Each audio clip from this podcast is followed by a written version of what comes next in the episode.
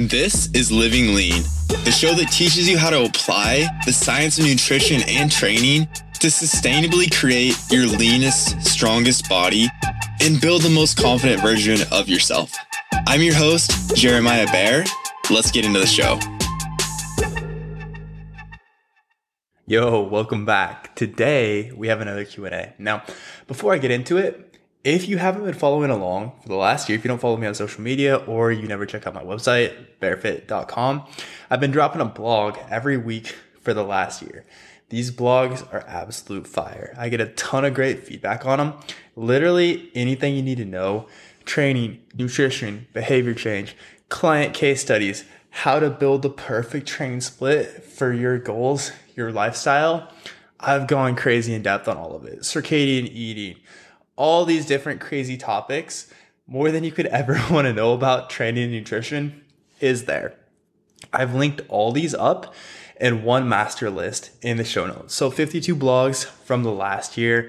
Again, it is going to be crazy helpful for you. There's literally no topic that goes untouched here. So that link is in the show notes. Go check it out. Now, without further ado, let's go ahead and get into the Q&A.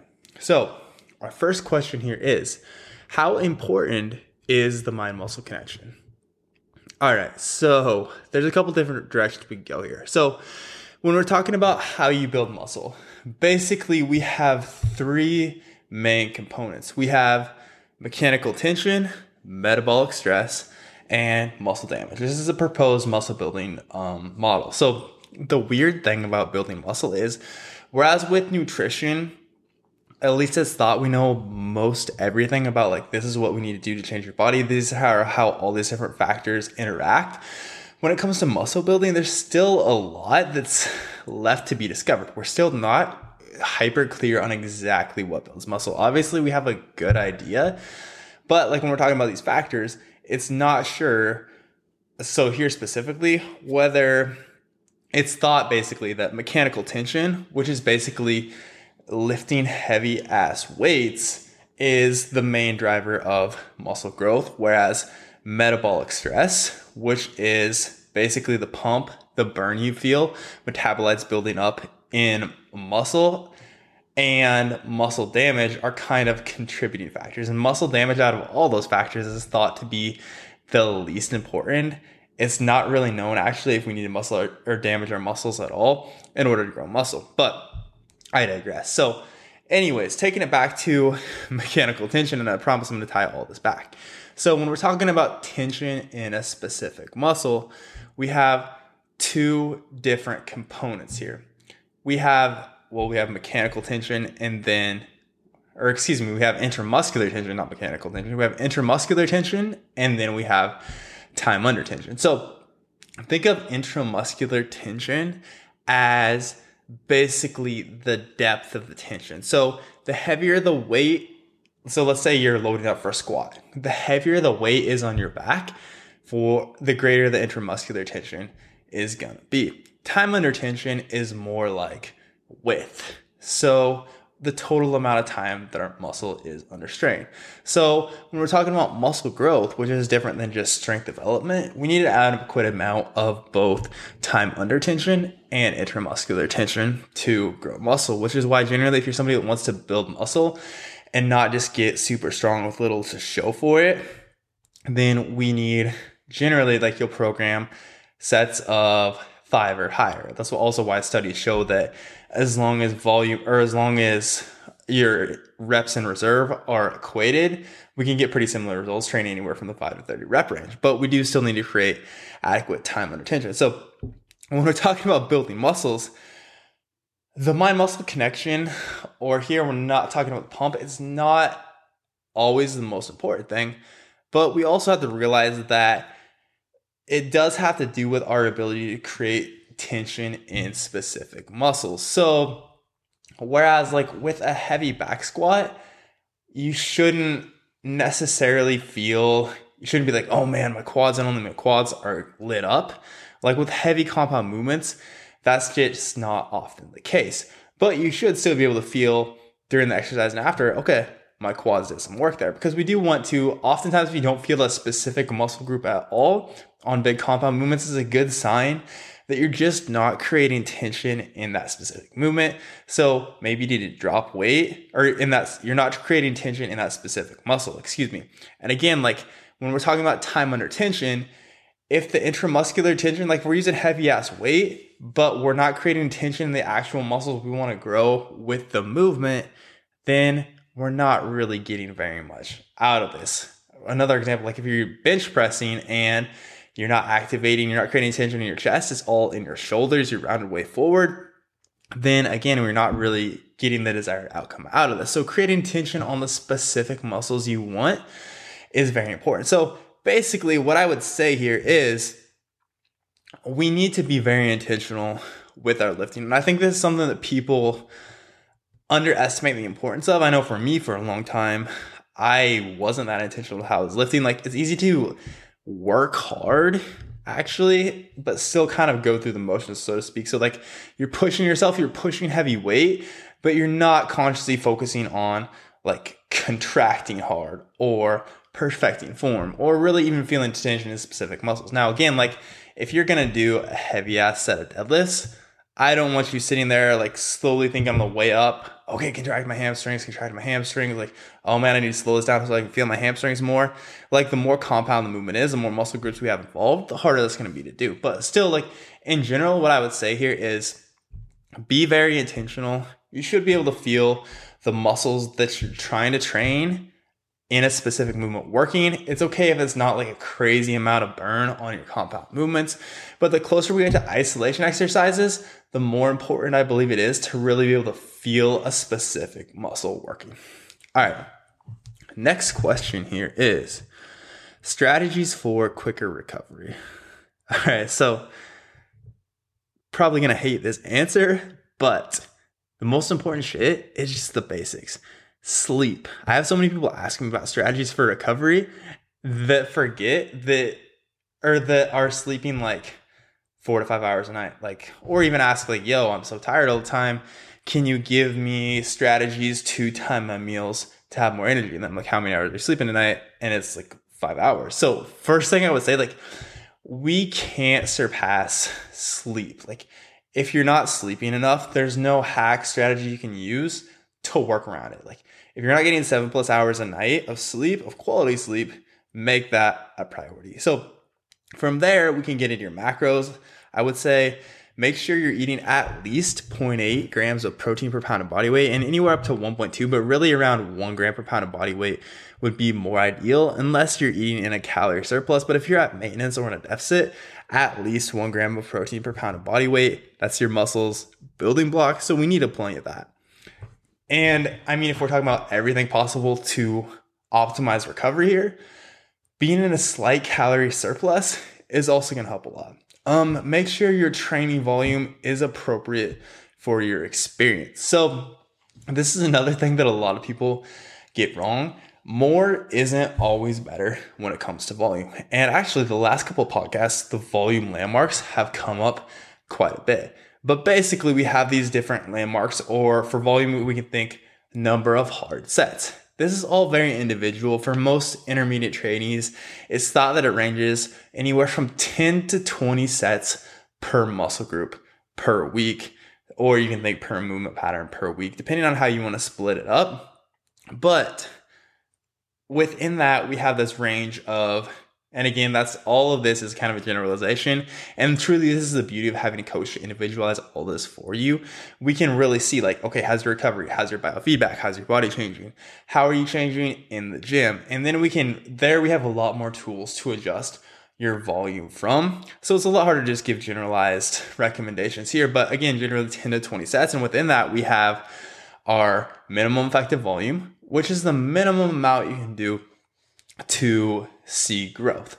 We have our maximum adaptive volume, which is the maximum amount of volume you can do, maximum number of hard sets you can do, and continue to see progress. And then we have your maximum recoverable volume, which is just the absolute maximum you can do without actually regressing. So I would definitely check out um, Renaissance Periodization's book, How Much Should I Train? It goes super deep into all of these as far as volume goes. But generally, as far as volume, if you're making good progress you feel like you're pushing yourself relatively hard. You're a bit sore consistently, which in itself isn't a good proxy of progress, but it is a good sign that you're pushing yourself hard and you're working, you're creating tension in the appropriate muscles, and your joints don't just feel beat up. You don't feel run down, and again, you're getting stronger in the 5 to 15 rep range. That's a good sign that you are at about the right amount of volume. On the other side of things, if, oh, and also good pumps is a good sign here. Now, on the other side of things, if you're not getting good pumps, you feel run down, you're not getting stronger, then it's probably a good sign that you're doing too much volume and I would likely deload and decrease number of hard sets per week. And then finally, if you're not getting good pumps, you don't feel like you're pushing that hard, you don't feel run down, but you're not getting stronger, or maybe you are getting good pumps, but you're not getting stronger, that's a good sign that you can increase volume. Okay, so managing volume properly is a big part of this. Um, also, on a similar note, stopping most of your training sets with one to three reps in the tank. So it's way too easy. I know something I struggle with, and many of my clients struggle with also. Until we typically, like most clients, as we get more advanced, we have to talk about this. Is not pushing too far all the time. And this is exactly why when you start online coaching with me, when I'm building your individualized program, we have all these reps in reserve progressions for every single movement that I assign you, that I program for you you'll have, okay, I want you to stop this movement with this many reps in the tank. And usually we'll do something like, okay, we're gonna start this week of squats. You're gonna leave three reps in the tank. Okay, next week, we're gonna increase the intensity. So you're gonna leave two reps in the tank. Then we're gonna work up to one rep in the tank, and then you're gonna deload. But if your reps in reserve are always at like one to zero, you're always taking everything to technical failure.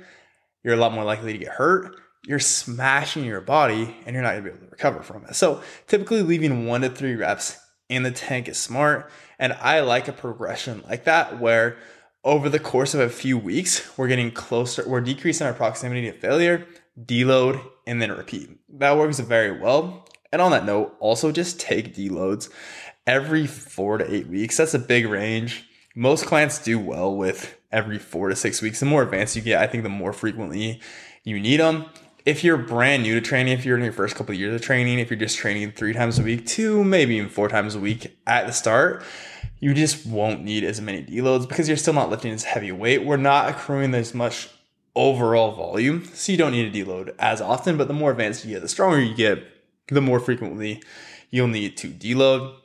And then finally, with cardio, I would say limit the HIIT type stuff to one to two sessions a week do a lot more LISS. So low intensity things like walking, going on hikes are great for your recovery. And really, that is all I would recommend. I mean, when we get into things like float tanks or using the whatever those massage guns are called, the Hyperice, like different things like that, we're really just splitting hairs wasting a lot of time on things that don't give us that much bang for your buck. When really like these things that we focus on when you start coaching, like, okay, let's get your sleep on point. Let's manage stress, which is another big one, managing your life stress. Let's get you get your macros dialed in to your specific needs. Eating plenty of protein, eating plenty of carbs. We're not deficient in fats. All these things, we're doing proper training volume. All these things compound over time to crazy physique changes. It's not like okay, I did the hyperbaric chamber and now I'm jacked. Like it's all these little simple, unsexy things done with consistency. That's how we create these dope changes. All right, so next question. I am at a fat loss plateau and I'm already low calorie. Should I add cardio? So I would say, first and foremost, if you're in this situation, work with a coach this is very individual. So again, it's hard for me to give a generalized answer. But first, I would make sure one that you're tracking accurately. So, and I talk about this on the episode with Eric Trexler that's coming up soon. But the most often reason for this, people will say, Yo, I'm at a fat loss plateau, but I'm only eating a thousand calories. What the hell is going on here?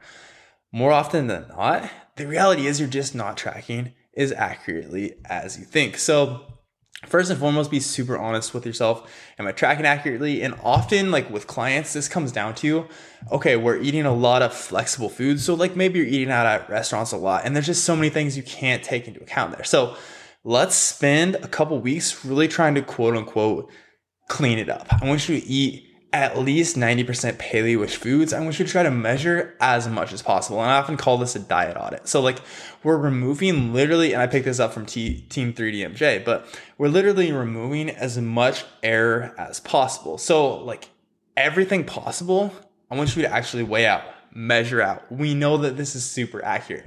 Again you don't have to do this for forever but before I cut your calories any lower or get you moving more, I want to make sure that we're actually seeing an accurate picture of your calories. Now, first and foremost, for like this crazy low calorie situation, that helps. That most of the time will solve the problem, just that simple diet audit. Because people will come up with, okay, oh shit, like I was forgetting to track a couple hundred calories of olive oil per day and I wasn't tracking my peanut butter accurately. Little things like that that add up to big differences. And again, you don't always have to be this quote unquote OCD about, okay, I'm to measure absolutely everything. But in a situation like this, it makes sense before you start eating less or moving even more. Second, make sure you're getting all your steps in super consistently. Make sure you're crazy consistent with eight to 10,000 steps a day. That just makes more sense. Like, again, especially if your body is already eating very low calories, you're in a more stressed out state. It makes sense to focus on more just daily movement, which will help reduce stress than it does to add in too much cardio. Make sure you're sleeping at least seven plus hours per night. Similar to the last topic, if you're not sleeping enough, it is just straight up so much harder to get results. You'll see, and this especially with your cortisol, because if we're already experiencing the stress of not dieting, plus sleep is very low, cortisol is going to shoot through the roof. That's going to cause water retention and it's going to look like you're not losing fat when actually maybe you are, or maybe you actually just need to chill, sleep more, and then you'll see progress. But either way, cortisol can create water retention and it feels like you're not making progress. Now, sometimes when I suspect this is going on and we know that these things are on point already, I'll actually have clients take a one to two day diet break where we just bump them up a lot via carbs. And carbs counteract cortisol basically. So insulin, well, insulin, insulin and cortisol have an inverse relationship. So when we see this big spike in insulin from all these increased carbs, cortisol will drop and the clients will experience a quote unquote whoosh effect, which is a term I stole from Lyle McDonald. But basically, all this water drops and all of a sudden they see, oh shit, like I just lost five pounds. And oh damn, I guess I have been making progress. Now, typically the beauty of all the metrics that we track when you coach with me is I very rarely run into this situation because we can already see like, okay, your weight is the same, but look at how much all your measurements change. So you're crushing it, stay the course, don't worry. So very rarely does a situation come up. But when a client is stressing the weight like this, I'll typically just give them a one to two day refeed like that if I know that all these other factors are on point. Next, I would say if it's been eight plus weeks since you've taken a diet break, just bump your calories up to maintenance, primarily via carbs, for at least the next two weeks. That can help. Again, we are experiencing a lot of stress from dieting and also, like, most importantly, in cases like this, often clients just have a lot of diet fatigue. They're psychologically just burn out on dieting. So a diet break really helps with adherence here. So it's been eight plus weeks. I would incorporate that. And then if all else fails, you can tick all these boxes. Then one, maybe you just need to take an extended away time away from dieting, focusing on eating more, building muscle. And again, this is a situation that I often come across with the women that I coach. Been dieting, dieting, dieting for so long, always trying to get leaner. When actually the best thing we can do for your physique is focusing on building some lean muscle and then when you come back to dieting, because we have more muscle, you don't have as, to lose as much fat to actually have a lower body fat percentage. So that's also a smart strategy. And then finally, if you're just somebody that's trying to get super lean, the reality is you might just have to add in some cardio. But that is the last resort after taking all these other boxes first. All right, and that is all we have today for the Q&A. So again, if you didn't do so already, hit the link in my show notes for every single blog that I've released over the last year. This is going to be crazy helpful for you. Also, in the show notes, there is the lifestyle diet, which is the complete guide to developing a flexible nutrition lifestyle and really what I help my clients do to make all of this sustainable long term. Finally, if you took value from this podcast, if you, if you enjoyed this, take a picture of this, share it on your Instagram story. I want to connect with you. And also, I'll share it on my story. And together, we're really growing the reach of this podcast. And that is all I have for today. Thank you for tuning in.